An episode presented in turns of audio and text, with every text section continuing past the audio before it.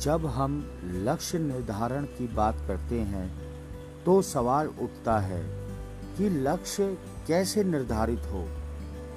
काफ़ी लोगों के मन में ये प्रश्न उठता है।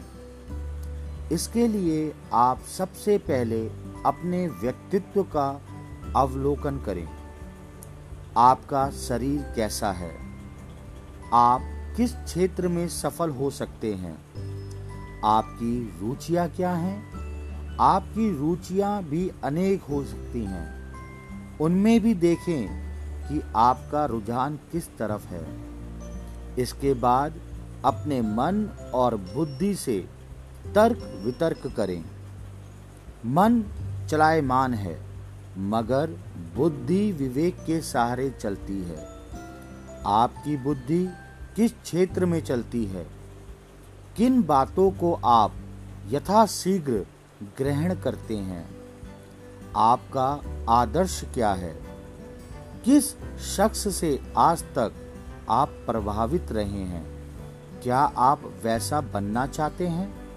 इन सब प्रश्नों पर गहनता से मनन करके किसी निर्णय पर पहुंचें।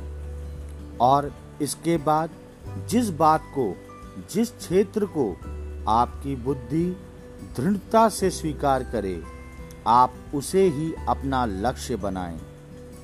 लक्ष्य बना लेना ही काफ़ी नहीं है।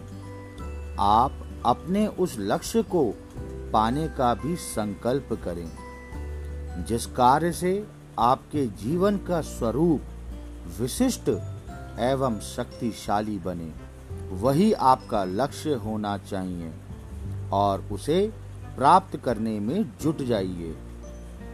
भले ही कुछ भूलों के कारण आप थोड़ी देर के लिए अपने उद्देश्य से भटक अवश्य ही जाएँ, पर आप उसे सदा के लिए छोड़ नहीं सकते और ना ही उद्देश्य को प्राप्त करने का आपका अटल संकल्प आपके मन से दूर हो सकता है। किंतु ऐसा भी देखा गया है कि प्रायः व्यक्तियों का चरित्र इतना सबल नहीं होता कि वे लगातार किसी एक ही काम को करते रहें। उनका धीरज समाप्त हो जाता है और वे अपने उद्देश्य की प्राप्ति के मार्ग को छोड़ देते हैं। ऐसे व्यक्ति कभी भी अपने लक्ष्य को प्राप्त करने में सफल नहीं हो पाते। यदि इस संसार में कोई ऐसी वस्तु है व्यक्ति को संगा पड़े तो वह केवल और उसकी प्राप्ति में ही व्यक्ति को अपने संपूर्ण स्वरूप को प्रकट करने का अवसर प्राप्त होता है।